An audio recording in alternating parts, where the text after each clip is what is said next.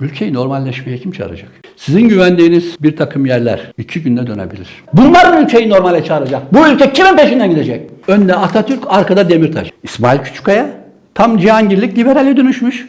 Gelin bir milli mücadele muhalefeti kuralım. Milli muhalefeti inşa edelim. Onuruyla oynadınız, gururuyla oynadınız. Askeriyle ve hukukuyla oynadınız, cumhuriyetle oynadınız. Türk milleti bunun intikamını alacak. Milli iradesiniz, bu halkın çocuklarısınız. Kimseyi eleştirmekten korkmayın. Kimseyi!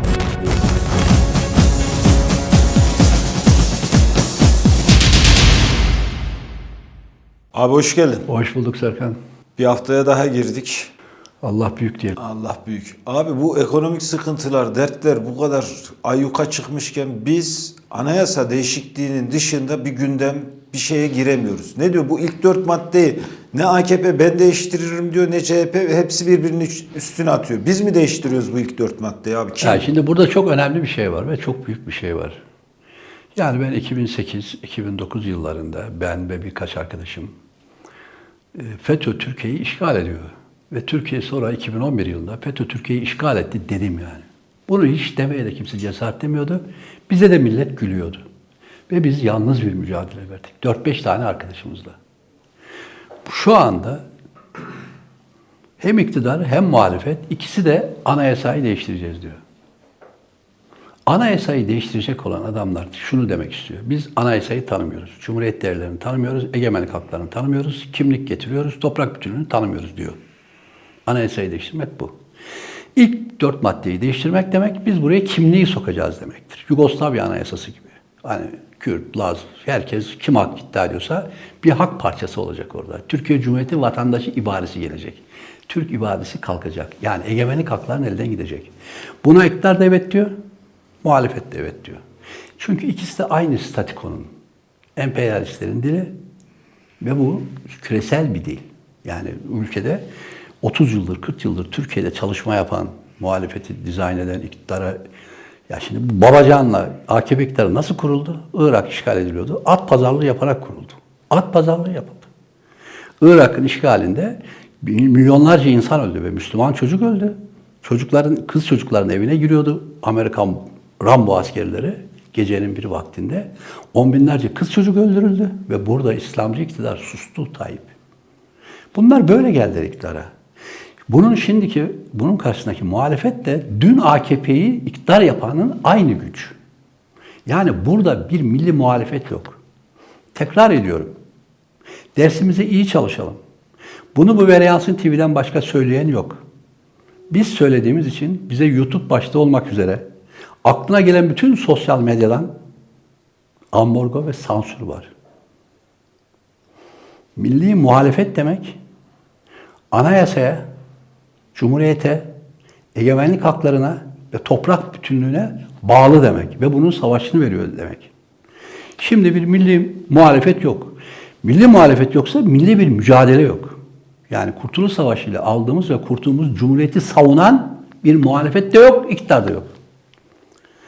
İktidar başka türlü ve yani her ikisi de değiştireceğiz diyor. Biri kimlik maddelerine odaklanmış şimdilik.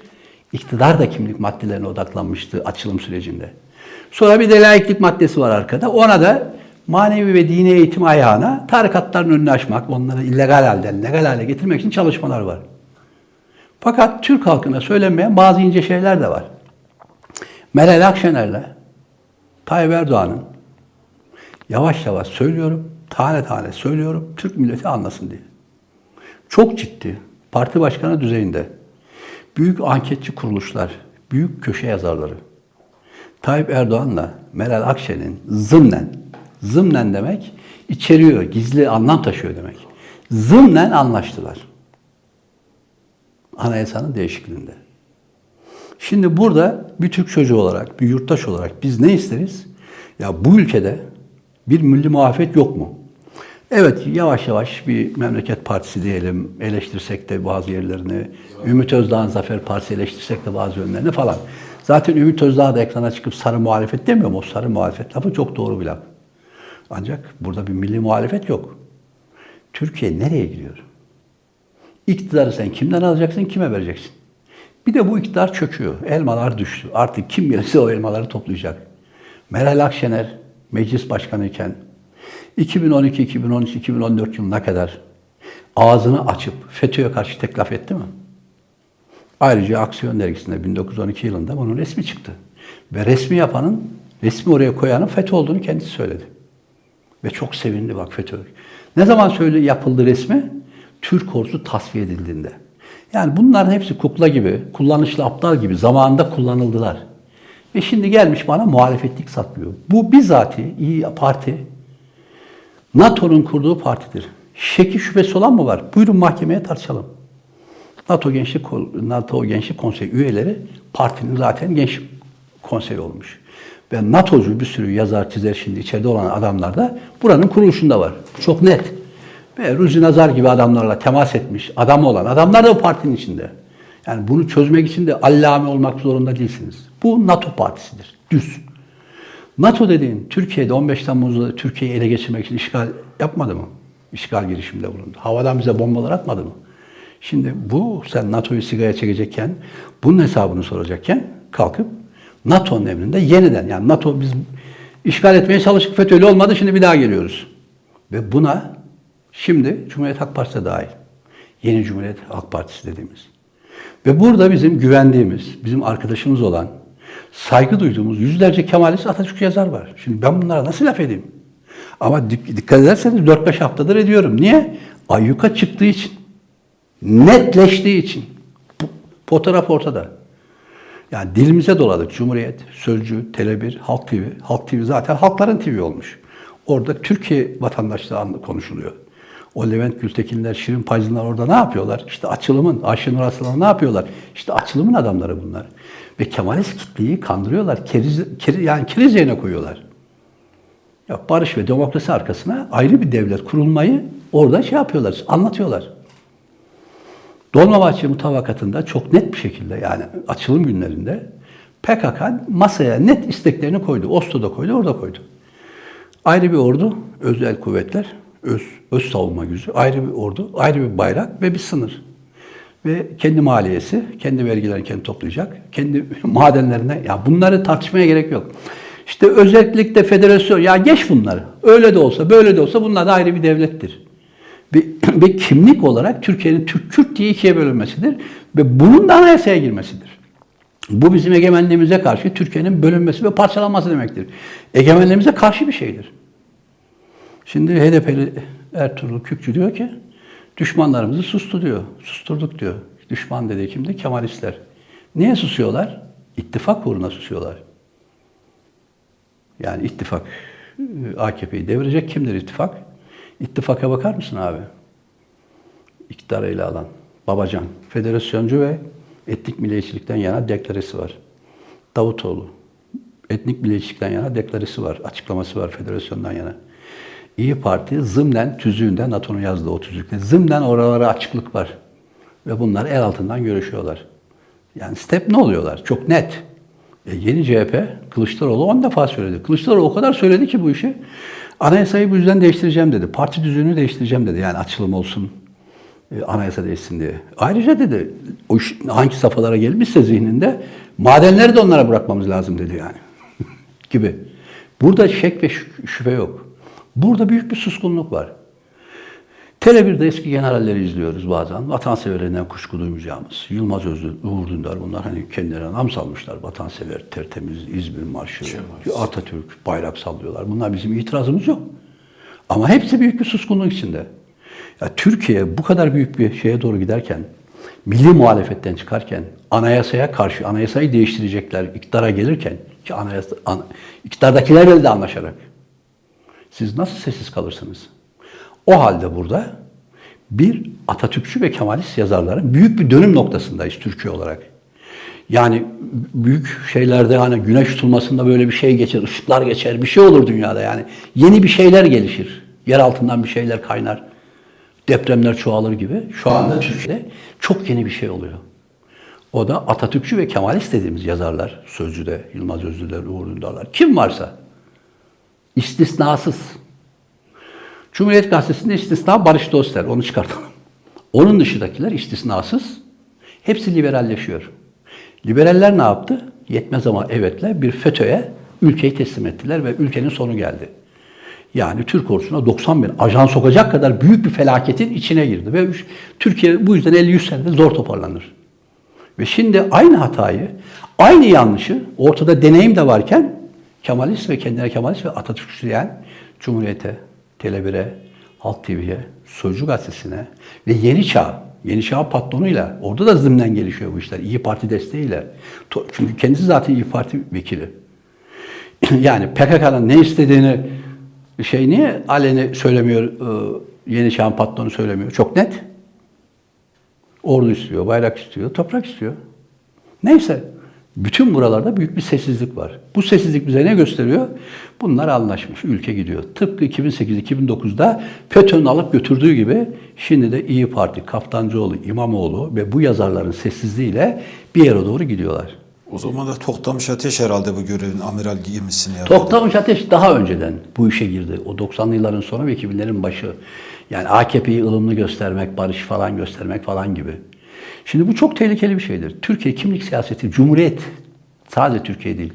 Dünyada cumhuriyetle kurulmuş, seçimle iş başına gelen, bütün bu yurttaşlık rejimleri, kuvvetler ayrılığı olan, anayasası olan, yargısı olan bütün bu rejimler kimlik siyaseti yapamaz. Şimdi genç arkadaşlarımız siyaset biliminde öğrensinler. Hobbes diye bir adam var. 100 yıl bitmeyen savaşlar oldu. 30 yıl bitmeyen savaşlar oldu Avrupa'da. Bu bitmeyen savaşların kökü mezhep savaşlarıydı, derebeylik ve ırk savaşlarıydı. İşte Saksonya Babre'ye karşı, o Napoli'ye karşı, Napoli Venedik'e karşı, hepsi İngilizlere karşı, İngilizler öbürlerine karşı, Protestanlar Katolik'e karşı. Hepsi Katolik, mezhep, ırk, din birbirine girdi ve bu bit- bitmedi. Sonra dedi ki bu savaş bitmeyecek. Burada biz yeni bir şey yapalım. Yeni bir şey iki tane kavram verdi. Bir, kendimize protestan dersek de ikinci planda diyelim. Katolik demeyelim, Bavyeralı demeyelim, önce yurttaş diyelim. Yurttaşlar da hukuk karşısında eşit olsun. Yoksa bu devlet şey yapamayız. Ve ulus devlet dediğim sonra Fransız ihtilaliyle bu pekişti. Seçim geldi çünkü kral gitti, seçim geldi. Seçimle birlikte herkese yurttaş demeye başladık. Sen gene Katolik ol, sen gene Sünni ol, sen gene Şii ol. Burada itiraz yok. Benim Laz oluşum, annemin Laz, babamın Kürt falan oluşu değişmez ki. Ama hukuk ve siyaset karşısında biz yurttaşız. Yani siyasi alanda Lazlık yapamam ben. Lazlığı, Boşnaklığı, Kürtlüğü siyasi alana taşıyamam. Taşırsam Yugoslavya yönü ortada, Afganistan ortada, Irak ortada, Afganistan ortada parçalanır. Zaten Avrupa Birliği Katalanlara da, Bakslara da, Venedik'e de kim istiyorsa Çek'te bile, Çekya'da bile ayrılmak isteyenler var. Romanya'da bile var. Hiçbirine müsaade etmez. Hiçbirine. Çünkü atom bombası gibi parçalar. Eski kent devletlerine döneriz. O yüzden bizde etnik yapılar, mezhebi yapılar bizde büyük bir kültürdür. Destekleriz, dillerine veririz ama siyasi alana taşıtmayız onları. Çünkü siyasi alanda herkes küçük bağımsızlıklarını kazanacak ve birbirlerine başlayacaklar. 1700'lü 17. 16. 17. 18. olduğu gibi şehir savaşları, devlet savaşları falan. Şimdi biz bu savaşların aynısını Irak'ta görüyoruz, Suriye'de görüyoruz. Şii ayrı bir tarafa, Nusayri ayrı bir tarafa, Arap ayrı bir tarafa, Kürt ayrı bir tarafa, Türk ayrı bir tarafa, Türkmen ayrı bir tarafa değil mi? Bunları görüyoruz. Buradan kurtulmanın tek yolu da Allah razı olsun. Kurtarıcı kahramanımız Mustafa Kemal ve silah arkadaşları Cumhuriyet ve anayasa ve yurttaşlık dedi. Şimdi bu yurttaşlık kültürünü ayakta tutması gereken de yeni CHP'dir. CHP, Cumhuriyet Halk Partisi'dir. Kurucu o parti olduğunu, Atatürk'ün partisi olduğunu söylüyor. Ama işte burada o da egemenlik haklarını peşkeş çekiyor. Satışa getiriyor. Sen kimlik kavramını nasıl anayasaya sokarsın ya da meclise getirip tartıştırırsın? Ya egemenlik hakları, toprak bütünlüğüne herkes sahip çıkacak. Şimdi sokakta gidiyorsun. Bir tane adam geliyor orada. Çankırılı bir arkadaşımız ya da Kastamonu bir arkadaşımız. Ya Nihat abi çıkıp çok sert laflar ediyorsun. Cumhuriyet Halk Partisi'nin, İyi Parti'nin anayasal kimliğimize karşı, egemenlik haklarımıza karşı, toprak bütünlüğümüze karşı hareket halinde olduğunu, sömürgeci güçlerin, kolonist güçlerin adamı olduğunu söylüyorsun. Peki bu ülkenin hiç mi sahibi yok? Evet, bu ülkenin sahibi yok. Önce bunu bileceğiz. Bu ülkenin tek sahibi var. Hepimizin içinde bir ruh var. Yunus Emre, Fatih Sultan, tarihimiz, kültürümüz, yemeklerimiz, annemiz, Çanakkale hepsini topladığın zaman hepimize bir kimlik veren değil mi? Tarihin içinden gelen bir millet şuuru var. Sağcı da olsak, solcu da olsak bu ruh var. Bu ruh zor zamanlarda ortaya da çıkıyor. Bunu kabul ediyorum. Ama böyle bir organize olarak, bir şekil olarak anayasayı koruyacak parti yok. Mesela anayasayı partileri bile korumazsa anayasayı akademileriniz korur. Çünkü mülkiye mektebim var, kaymakam yetiştiren. Hukuk mekteplerim var, Boğaziçi'm var, ODTÜ'm var. Bunlar kalkar der ki bir ülke toprak bütünlüğüne ve anayasaya bağlı olmak zorundadır. Biz akademisyen olarak toprak bütünlüğünden ve anayasadan yanayız demesi lazım. Dediler mi? PKK ve FETÖ mülkiyi ele geçirirken ya da hukuk fakültesini ele geçirirken bunları söyleyen oldu mu? Olmadı. Yani Türkiye'de 50 yıldır, 60 yıldır FETÖ ve PKK ya da tabii bunu Avrupa Birliği AB'ciliğin altına, küreselciliğin altına saklanarak bu insanlar aklınıza gelen partileri haşat ettiler. Ruhlarını bozdular, çürüttüler, manyaklaştırdılar. Sivil kurumlara kadar. Yani FETÖ, MHP'nin çok büyük bir tarafını ele geçirdi mi yazarları, çizerleri, aydınları? Mümtazar, Ay- Mümtazar Türküne kim? Nevzat Köseoğulları, Ayvaz Gökdemirler. Nicesini. Ahmet Turan Alkanlar. E sonra yetmedi. BBV'yi ele geçirdi mi? Alperenleri ele geçirdi. Yani buralara destek meslek. Onları çaresiz bıraktı. Elini ayağını yani her tarafa sızdı bu güçler. Sızmadığı yer yok. Öyle ya da böyle Atatürkçü düşünce derneklerine sızmadılar mı? Yani Çağdaş Kadınlar Derneği'nin kalkıp ittifaktan ya da HDP'den yana oy kullanması normal mi? Mantıklı mı? Yani demek ki sivil kurumlara da, e, siyasi partilere de, üniversitelere de her tarafı sığarak bu ülkenin genetik yapısıyla, bu ülkenin kurucu yasalarına dalga geçen bir nesil yetiştirdiler. Yani ülkenin egemenliğiyle oynanıyor. Bu anayasa meclise gelecekmiş, tartışılacakmış. Ne tartışılacakmış? Toprak verelim mi, vermeyelim mi? Bayrak verelim mi, vermeyelim? Bu ne oluyor? Bunun adına bir de barış ve kardeşlik diyorlar. Bunu Özdemir İnce de yani ya da Cumhuriyet Gazetesi yazarları da onaylıyor. Biz diyor bunu onaylıyoruz. Sözcü gazetesi yazarları korkudan yazamıyor ama onlar da sessizlikleriyle bunu onaylıyorlar. Zaten bu iş hep sessizlikte olur. Korku girmezler, topa girmezler. Uğur Dündar topa girebiliyor mu? Giremez. Korkusundan giremez. Onlar hani Süpermen de bunlar. Nerede kaldı bunların Süpermenleri? Hani 5-6 yaşındaki çocuklar Süpermen giysi giyer ya annesi onu çekiştire çekiştire yolda gider. Ç- şey yapar yani yolda annesi kolunu atmış çekiştiriyor. Ama Süpermen giymiş. E bu adamların o işte. Bunların bir anneleri var çekiştiriyor bunları. Süpermenlikleri bu kadar bunların. Oysa ülke tehlikedeyse 2008-2009'da aynı şeyleri yaşadık. Ya FETÖ geliyor ya. Yetmez ama evet Türkiye'yi ele geçiriyorlar. Dedik bize ma- manyak, paranoya, bize sosyal medya yasağı, bize YouTube yasağı, benim Twitter'ım o zaman benim ilk büyüyen Twitter benim benimdir Türkiye'de. O zamanlar 1 milyona gelmiştik. Onu aldılar elimizden. Bir işte bir şeyler yaptılar, şikayetler bilmem ne aldılar. Bir daha kuramadık, sıfırdan başladık. Ama herkese yani milli mücadele diyen ve burada bir muhalefet etmemiz gereken, ülkemize sahip çıkmak isteyen herkesi de şey yaptılar, yok saydılar, kovdular, dövdüler ya da ekranlarına çıkarmadılar ya da hangi televizyonda kov- çıktıysam aynı gerekçeyle kovuldum. Şimdi burada ben konuştuğum için ben kendimden örnek veriyorum. Başkaları da kendinden örnek verir. Benim gibi nicesi de kovuldu yani. Halk TV'den kovuldu, oradan kovuldu, buradan kovuldu. Yani şimdi sana düşen, bana düşen nedir? Hepimize düşen milli mücadelenin yalnız olduğunu, kimsesi olmadığını millete söylemektir. Biz burada Veryansın TV'de bunun, işte ben burada kalktım canlı canlı size bunun teorisini söylüyorum. Bir milli muhalefet, tekrar ediyorum. Milli muhalefet olabilmesi için Cumhuriyet'in kazanımlarına, egemenlik haklarımıza, anayasaya ve toprak bütünlüğüne bağlı olman lazım. İyi Parti bağlı mı? Değil. NATO'nun kurduğu parti. Yeni CHP var, yeni CHP bağlı mı? Tam tersine kimliği getireceğim diyor. Kim diyor? Kılıçdaroğlu, İmamoğlu, Oğuz Kağan Sallıcı, Erdoğan Toprak, oradaki alayı ve Kaftancıoğlu hepsi. E şimdi Davutoğlu bağlı mı? Babacan bağlı mı? Altılı mutafak yapıyor. İçinde milliyet yok. Bakın sömürge ülkelerinde dahi Bakın cümlemi iyi dinleyin. Sömürge ülkelerinde dahi, hatta işgal edilmiş ülkelerde dahi kukladan olsun, yalandan olsun bir milli mücadele hareketi olur. Ya dağda olur ya seçimde, mecliste, sokakta olur. Hani kukla getiri koyarlar. Şimdi şeyde vardır Çeçenistan'da adam, Rusya kukla bir adam koymuş. Türkiye'de kuklası da yok milli mücadelenin. Yani insan kukla gelir, bari gizleyin dersin. Bunların gizlediği de yok. Yani bunlar bodoslama. Çok net. O kadar almışlar başını. Kendilerini o kadar hür hissediyorlar ki. Ve onlar diyor ki kardeşim biz anayasayı değiştireceğiz. Diyor mu? Hepsi diyor. Zımnen biri diyor öbürleri de bunu diyor. Biri NATO'nun kurduğu parti, öbürü de işte bunları diyen parti. Şimdi burada nedir? Burada büyük bir felaketle karşı karşıyayız. İktidar da zaten başından beri değiştireceğini söylüyor. O da el altından değiştirme çabalarına girdi. Yani nedir ya? Sorunun başına dönelim. Ülkede çok yoğun, çok sert işsizlik ve yoksulluk tartışmamız gerekiyor. 2005'te de bunu tartışmamız gerekiyordu. Yine bunlar geldi. Bütün liberaller ekonomiyi tartışmadı. Ülke barış, özgürlük, anayasa değilsin, ülke iyi olacak, AB'ye girelim, zenginlikten patlayacağız, para akacak. Bunları söylediler. Tayyip diyordu işte başkan olalım, para akacak, sıkıntılar kalmayacak. E, yetmez ama evet anayasası gelsin, ülke huzura kavuşacak. Bunlar dediler. Şimdi bunlar ağlıyorlar. Fransa'ya kaçmış. E, ülkeyi satan, peşkeş çeken bu liberaller bir vaaza, bir ilkokul mezunu bir vaaza kandılar. Onun ekranlarında bunu söylediler. Şimdi Paris'e kaçmışlar, ülkeye dönemiyorlar. E, aynı hikaye şimdi Kemalistlerin başında. Söylüyorum ben.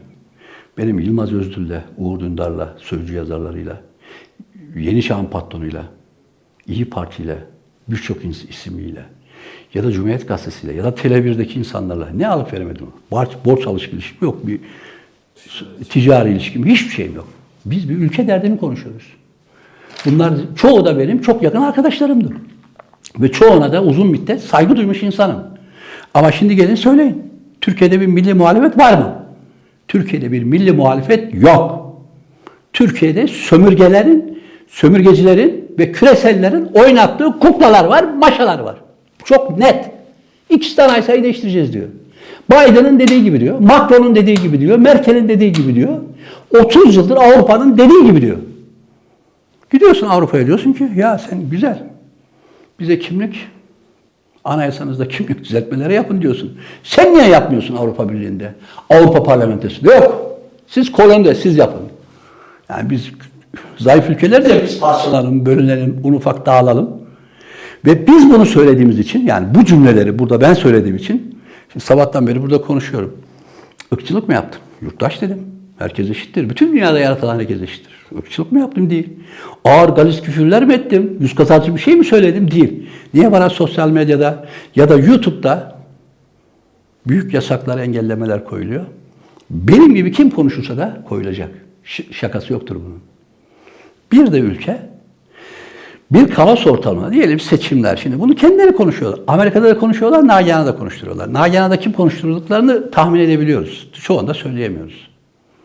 Ülkede bir seçim itiraz ve karışıklığında hiç kimse o Facebook'larını, YouTube'larını, Twitter'ları da kullanamayacak. Onu da söyleyeyim yani.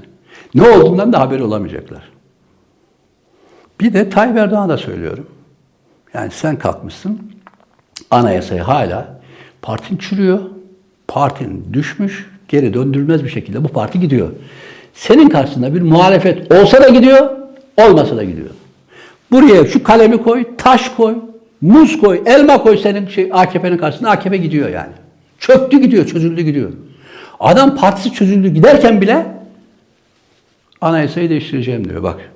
Kendi kitle, çoğu kitlesinde saygı duymayacağı şeyler yani inanmayacağı şeyler. Niye? Çünkü o ben de anayasayı değiştireceğim diyerek iktidara diyor ki senin iplerini tutan, anlaştığın küresel güçlere ben buradan söylüyorum. Bunlarla anayasayı değiştireceksin. Gel benimle değiştir. Ben de varım bu işte. Bu şimdi bu kadar açık değil? Bence çökmekte olan bir parti, çürümekte ve dağılmakta olan bir parti, seçimi kaybetmekte olan bir parti, milli mücadele ruhunu ayakta tutarak ki her dönem öyle olmuştur. 18. 19. 20. yüzyılda bütün siyasi parti tarihlerine bakın. Çökmekte olan bütün partiler milli hamasete sarılıp oylarını yükseltir. Ya savaş, ya bize saldıracaklar, ya ülke yan yana gelin, milli birlik ve beraberlik lafını kullanın. Tam tersine kullanmıyor Tayyip. Ben de anayasayı değiştireceğim diyor. Yani sizi anayasayı değiştirmeye işmar eden, zorlayan, dayatan güçlerle bu da anlaşmış ya da bu da anlaşmak istiyor. Tayyip de anlaşmak istiyor. Bu kadar net. Siyasi fotoğrafımız bu kadar nettir. Bu ülke gerçekten, bu ülkenin sahipleri sadece şu anda sen konuşan, konuşan, zihninde bu işi yapan. Bakın şimdi güzel kardeşlerim. Buradan yazar arkadaşlara. Liberalleşen ve bir liberal kabuğun yani kabuk döküp artık liberalliğe dönen yani kuşken güzel kuşlarken domuza dönüşen, canavara dönüşen bütün bu Kemalistleri ihtar ediyor. Bizler sanatçı ve yazar insanlar, siyasetçiler. Bakın bütün ruhları yaratan, insanları yaratan Tanrı'dır, Allah'tır. Bir sebep olmuştur bizi yaratan bir şey. Ama yazarlar ve siyasetçiler yaratılmış bu ruhları birbiriyle kaynaştırır. Biz insanları birbirleriyle kaynaştırmak, aile yapmak, sevgili yapmak, bir arada tutmakla sorumluyuz. Mozart da bunu yaptı, Beethoven de bunu yaptı. Büyük siyasi liderler, Atatürk gibi insanlar da sosyal bölüşüme ağırlık veren sosyalist liderler de ekmeği bölüştürüp kardeşleştirdi. Sosyal hakları bölüştürüp kardeşleştirdi. Aynı türküleri, aynı halayları oynatarak kardeşleştirdi ve toplumları yani ruhları kaynaştırdı. Tanrı ruhları yarattı ama o ruhları kardeşleştirecek olan sosyal politikalardır ve sosyal politikaların altında sanatçılardır, yazarlardır.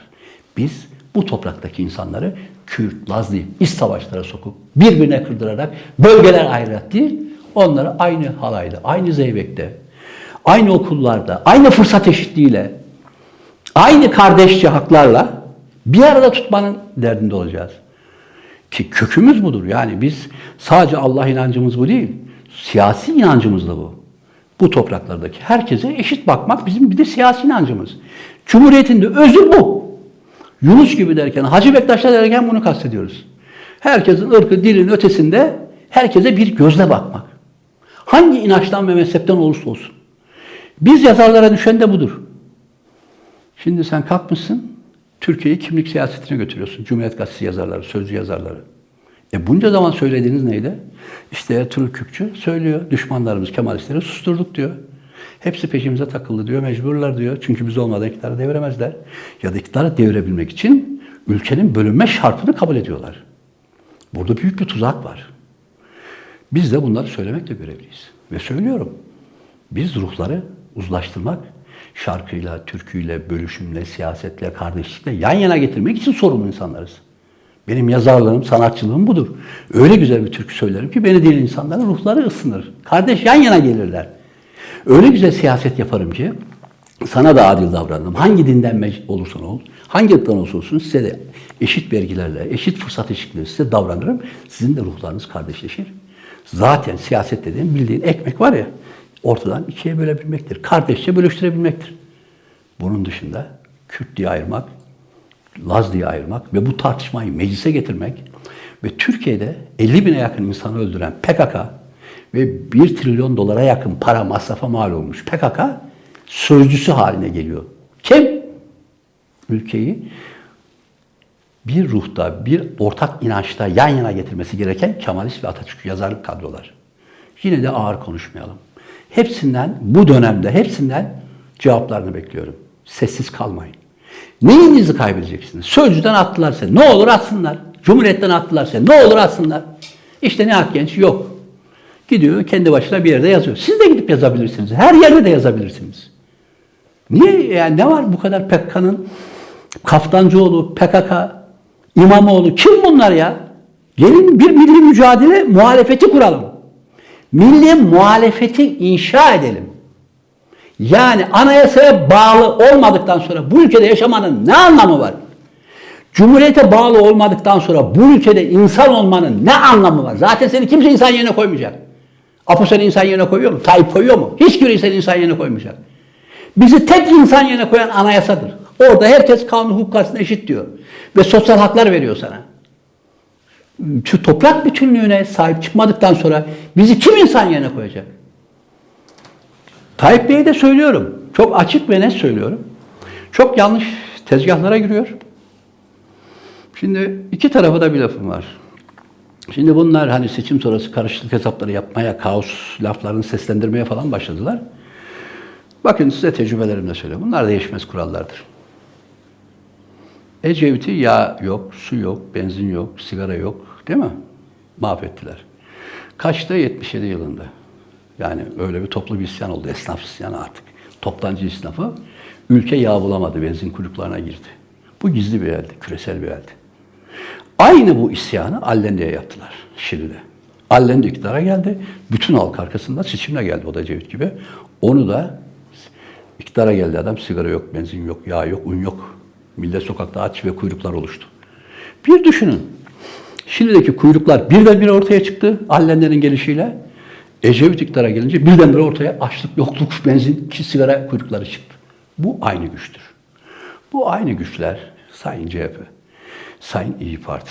Siz milli mücadelenin ruhu olmazsanız, milli muhalefetin bayraktarlığını yapmazsanız sizi iki gün, üç günde sallarlar. Bir.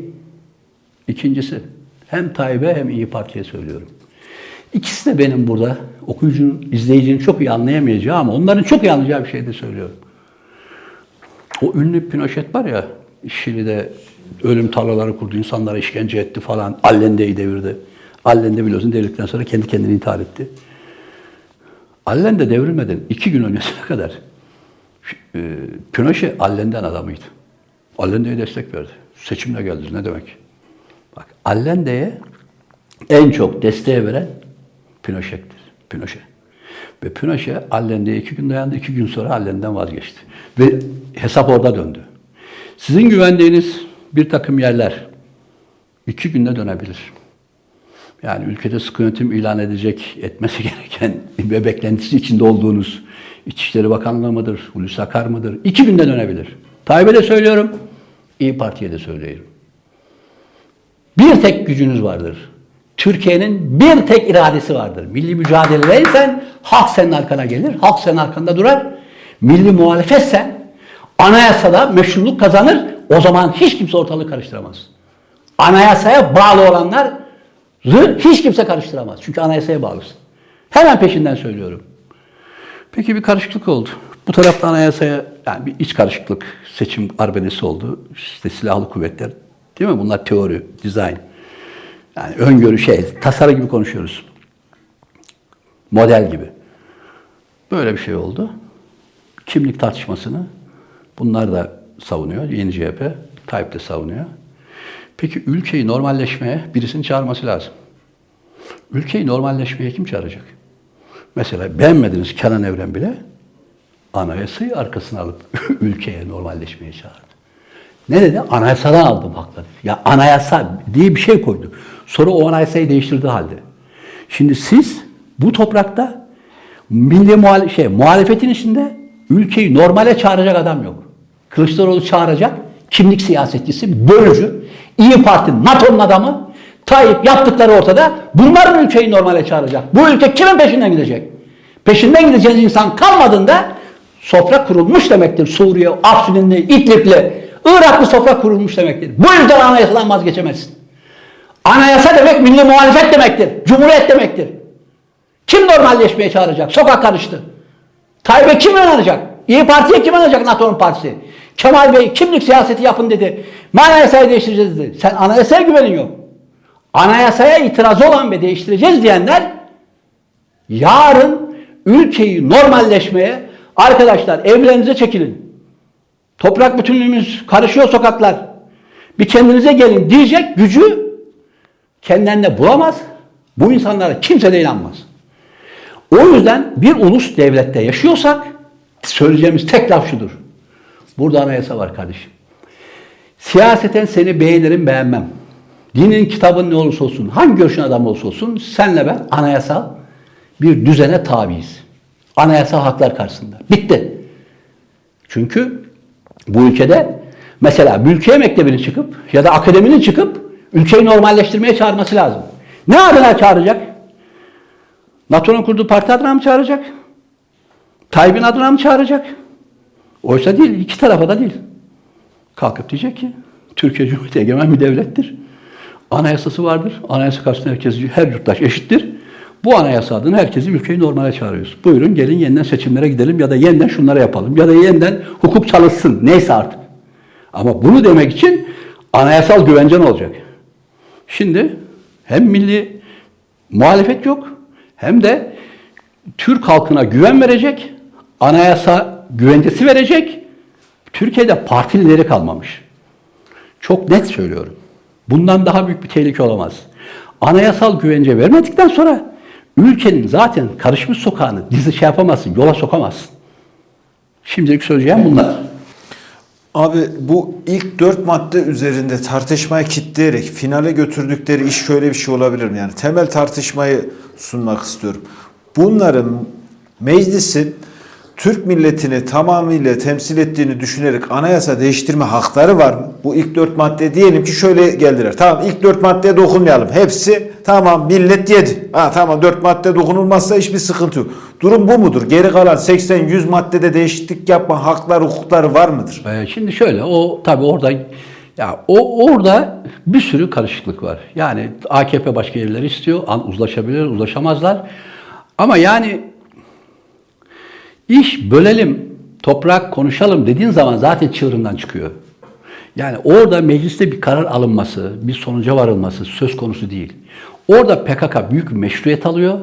Bunca zaman öldürdüğü bütün suçlardan azade oluyor. Ve bütün dünya bunu resmi bir örgüt olarak, halk kurtuluş örgütü olarak kabul ediyor, milli örgüt olarak. Ve senin ülken zaten bu konuşularak yeterince felaketin içine giriyor. Şüphesiz oradan kalkacak. Meclis toprağı bölelim. Bu böyle olmayacak tabii. Bu işte özellikler, seçimler, ayrı bir şey yatağa ayrı sermeler, bilmem neler bunların fitilleri ve gazları e, bunlar şey yapılacak, fişfişlenecek yani.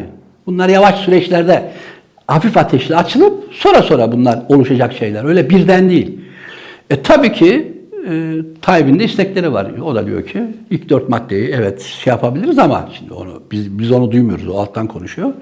Laiklikle ilgili maddeler var. Onları da şey yapalım diye. Hepsinin bir isteği var. Ve bütün bu istekleri de hem Tayyip'e zorlatan hem de İyi Parti'ye ve CHP'ye zorlatan da dış güçler. Oysa bu toprak bize yaşayacaksa bu anayasayı tartışmayarak değiştirilemez.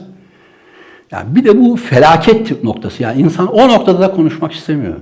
Yani her şeyde olabilir. Olmaz diye bir şey yok. Bakın ben şimdi buradaki sessizliğe çok kızıyorum. Sözcü'deki, Tele1'deki, Halk TV'deki şu anda peşkeş çekiyorlar anayasayı. Ve bunlar şirin, demokrasi havarisi gibi, demokrat Türkiye gibi çok güzel laflar kullanıyorlar. Ama ülkeyi kimlik siyasetine doğru itiyorlar. Hepsi ama istisnasız. Bir iki arkadaş var dedik işte. Bir barış gösteri orada var. Ama hepsi buna giriyor. Teşne olmuşlar. Şimdi ama yarın Cumhuriyet Bayramı geldiğinde hepsi de Cumhuriyet Bayramı'nda o kahraman generaller çıkıp oralarda konuşacak falan. Ama şu var. FETÖ Türk medyasını ele geçirirken Hürriyet Gazetesi, Aydın Doğan her gün 10 Kasımlar, Cumhuriyetler öyle bir Atatürk yapıyorlardı ki yapmıyorlar mıydı? Her gün Atatürk posterler. E geçirdi 2011 ve 2012 yılında. Tarihtir bu. Türkiye'nin amiral gemisi. Hürriyet gazetesinin logosu var ya Türkiye Türklerindir solda Atatürk resmi. Bunu kaldırttılar. FETÖ kaldırttı bunu. Aydın Doğan bunu kaldırttı. Şimdi 15 yıl önceye gitseydik ondan önce bu- ya gün gelecek bu Aydın Doğan şimdi Atatürk diyor ama gün gelecek Atatürk satacak buradaki Atatürk logosunu çıkaracak diye kimse inanmazdı. Ama biz bu süreçleri yaşadık. Atatürk logosu oradan kaldırıldı. Falan bakanlıkta, falan tapu dairesinde, falan bilmem devlet dairesinde de bunların kaldırıldığını bizatihi gördük. Ben adliye, mahkemelere en çok giden arkadaşınızdım. Gitti, her mahkemeye gittiğimde sabah FETÖ'nün işgal ettiği o adliyelerde çöp kutularında, her çöp kutusunda bir Atatürk posteri görürdüm. Bunları yaşadım ve yazdım da ben. Bu süreçler yavaş yavaştır. Şimdi FETÖ yenilgisini İyi Parti'nin içine yerleşti. Yani NATO İyi Parti içine Süleymancıları ve FETÖ'yü yerleştirerek yeni bir intikam alma peşinde. Biz de burada diyoruz ki bunlar milli muhalefet değildir. Bunlar sömürgecilerin, kolonistlerin, küreselcilerin, ABD'nin, Biden'ın, Macron'un dayatmalarıdır. Burada milli muhalefet yoktur. Başka size basit sorular sorayım. Ya Babacan yüzde sıfır buçuk. Davutoğlu yüzde sıfır buçuk. E, hem sıfır buçuk hem de her Allah'ın günü Habertürk'te ana bir ekranda, ulusal bir ekranda. Bu nasıl oluyor? Birileri dayatıyor işte. Millet yemiyor, oy vermiyor. Buna rağmen dayatıyorlar. Çok açık değil mi? Niye Nihat Genç ya da benim gibi düşünen bağımsız, milli mücadeleden yana, milli muhalefet arayan yazarları o telefon, televizyonda da, buradan da, şuradan da hiç talep yok. Aksine bizim söylediklerimizi sosyal medya, yani götü boklu sosyal medya dahi bize ambargo koyuyor. Alayı. Söylediklerimizi yok sayıyor. Böyle kukla adamların laflarını büyütüyorlar. Diyelim işte Fatih Portakal gibi. Niye bu sessizliğe karşı bir cümle etmiyorlar kimse? Uzatmayalım buradan gideriz. Ya da muhalefette muhalefet tanımının içerisinde olan siyasiler niye şöyle bir cümleyi kuramadı abi? Egemenlik tartışması meclise gelirse meşru müdafaa hakkı doğar diye manşet Tabii, attı. Nasıl tabii. büyük bir söz? Nasıl Tabii. önemli bir şey?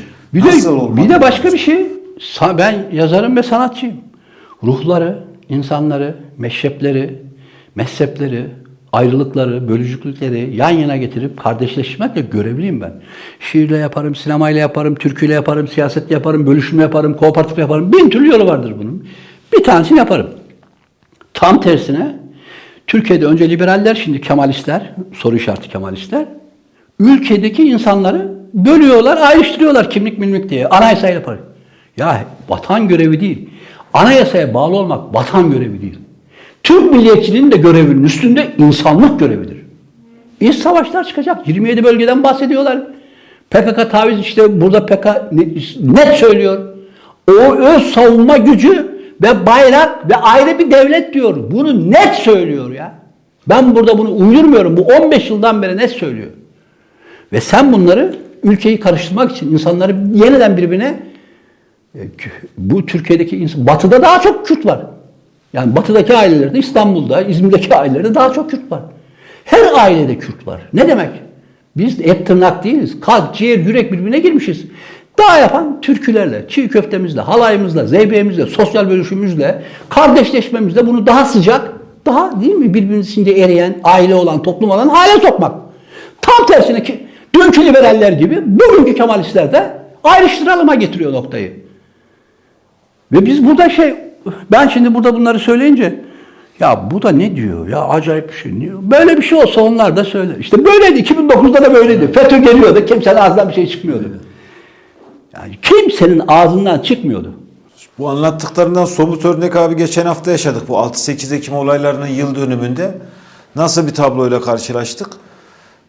HDP'nin genel başkanının eşi Selahattin Demirtaş şimdi cezaevinde. Eşini çıkarttık Fox TV İsmail Küçükkaya. Önde de bir tane Atatürk resmiyle. Bu da enteresandır. Bunu nasıl okumak lazım abi? Nedir bu? Ya şimdi o sahne bence çok büyük bir sahne. Çünkü e, bu Kemalist ve Atatürk'ü Aydın Doğan nasıl kullandı ve nasıl Türkiye'yi FETÖ'nün işgaline açtılar. Aynı şeyi burada görüyoruz ve güzel bir örnek yani. Gar, A- Atatürk şey, gardırop Atatürk diye diyoruz ya.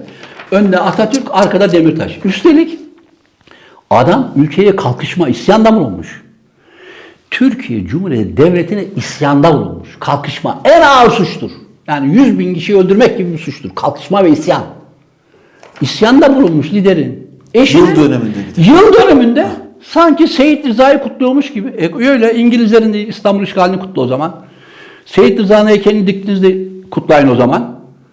Bu yani bu kitlelerde bir de ölen insanlar var. Günahtır. Mehmetçiklerimiz var, askerimiz var, özel hareketimiz var, Kürt yurdaşımız var ölen. Bizim insanlarımız var. Bunlarla dalga geçe geçe o İsmail Küçükkaya bir de bunun geçmişi sağcı milliyetçi bir çocuktur. Bunu da almışlar, kukla yapmışlar işte.